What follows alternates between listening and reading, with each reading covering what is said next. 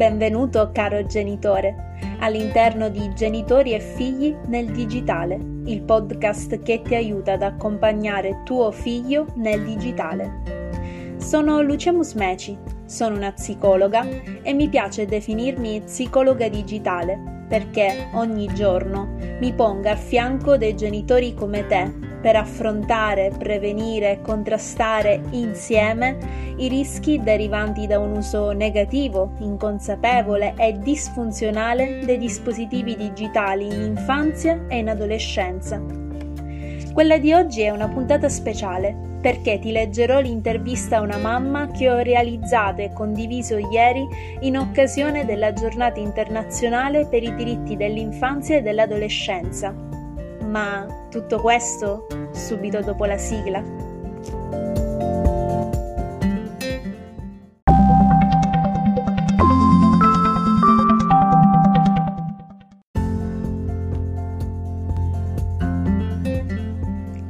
Il 20 novembre 1989 l'Assemblea generale delle Nazioni Unite ha approvato la Convenzione per i diritti dell'infanzia e dell'adolescenza Ecco perché ogni 20 novembre si celebra la giornata internazionale dedicata a tali diritti. Dal 1989 però molti dei cambiamenti emersi nella vita dei bambini e degli adolescenti sono stati così improvvisi da non poter essere presi adeguatamente in considerazione dagli articoli originali della Convenzione.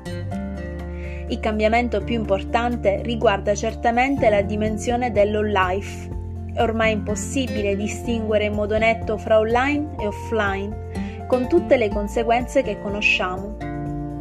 Quest'anno l'ONU ha scelto dunque di pubblicare il commento generale numero 25 sui diritti dei bambini e degli adolescenti in relazione all'ambiente digitale, sancendo in maniera ufficiale i diritti digitali dei minori di 18 anni.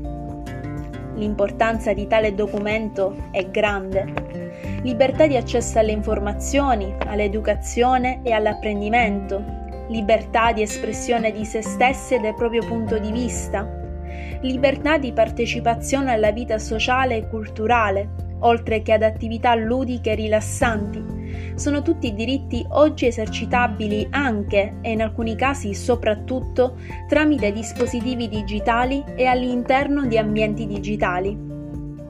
Nonostante ciò, stereotipi e pregiudizi, fondati per lo più su credenze popolari, rendono ancora difficile a molti adulti riconoscere come l'accesso al digitale, adeguatamente monitorato e regolamentato, possa consentire di vivere esperienze potenzialmente determinanti per lo sviluppo e la maturazione. Ma non è sempre così. Qualche tempo fa su Facebook mi sono imbattuta nel commento di Marina Fasola, una mamma impegnata insieme a suo marito ad accompagnare i suoi due figli nella loro vita on-life, alla ricerca di strumenti e ambienti digitali adeguati alle loro specifiche e mutevoli esigenze di crescita e benessere psicofisico. Avendo sempre tanto piacere a far emergere esperienze positive come questa, ho chiesto a Marina di raccontarci qualcosa di più in occasione di questa giornata speciale. La ringrazio di cuore per aver accettato. Buon ascolto. Cara Marina, innanzitutto può raccontarci meglio in quali modi nel concreto ha incluso il digitale nel suo approccio educativo? Ho due figli maschi, 19 e 14 anni, e ho scelto di fare la mamma. Nella Convenzione ONU da lei citata si pone attenzione al diritto alla crescita che assegna a genitori ed educatori il dovere di essere formati sugli effetti delle tecnologie digitali nella crescita dei minori, in modo che possano conoscerne i rischi e valorizzarne gli aspetti educativi. Io e mio marito siamo semplicemente partiti da qui.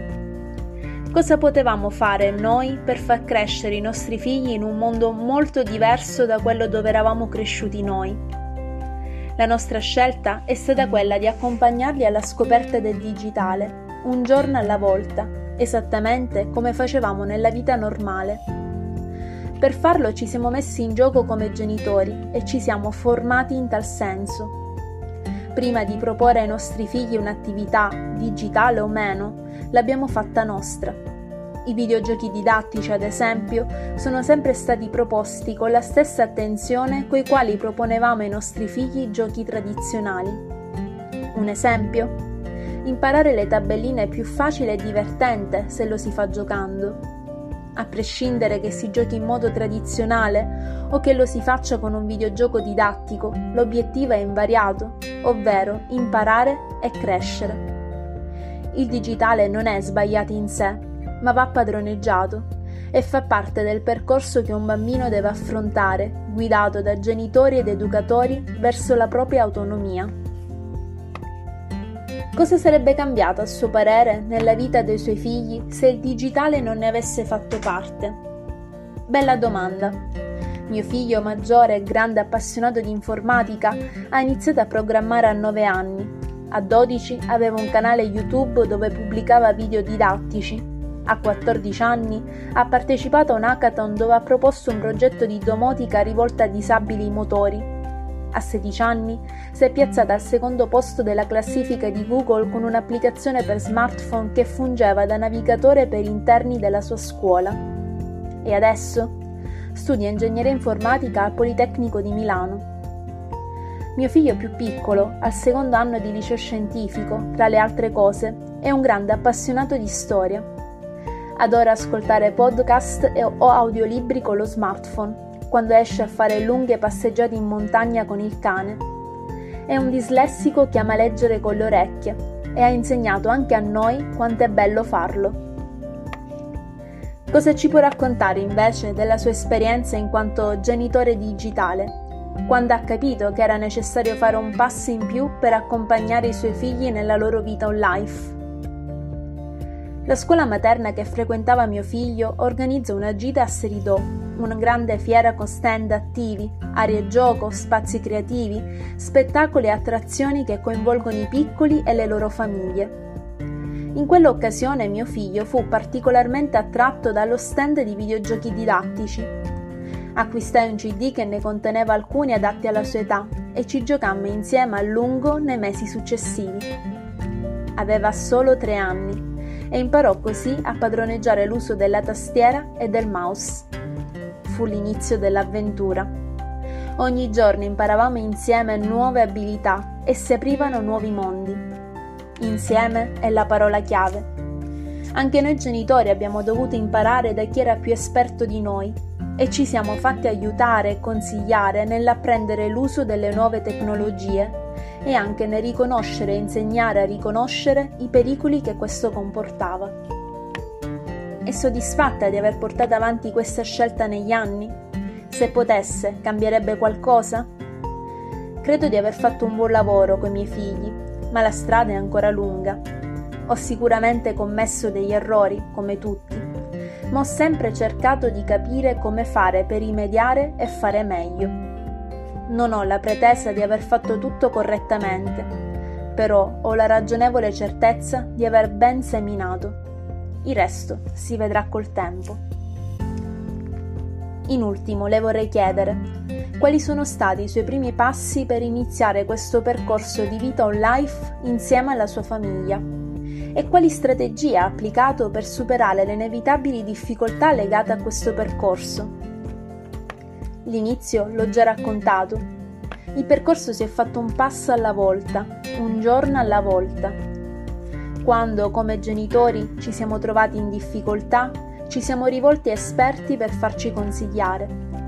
Ci sono molte opportunità di formazione per adulti adesso Abbiamo seguito conferenze di psicoterapeuti per affrontare le sfide della crescita dei nostri ragazzi e le problematiche legate alla rete, che non sono poi così diverse rispetto al mondo reale. Abbiamo cercato di accompagnarli in gruppi di educazione digitale, come gli incontri proposti dai Coder Dojo, affinché imparassero ad essere parte attiva del mondo digitale tramite la robotica e la programmazione, e non solo fruitori passivi abbiamo fatto leva sulle loro passioni e li abbiamo spronati a seguirle con tutti gli strumenti disponibili. Tutto qui.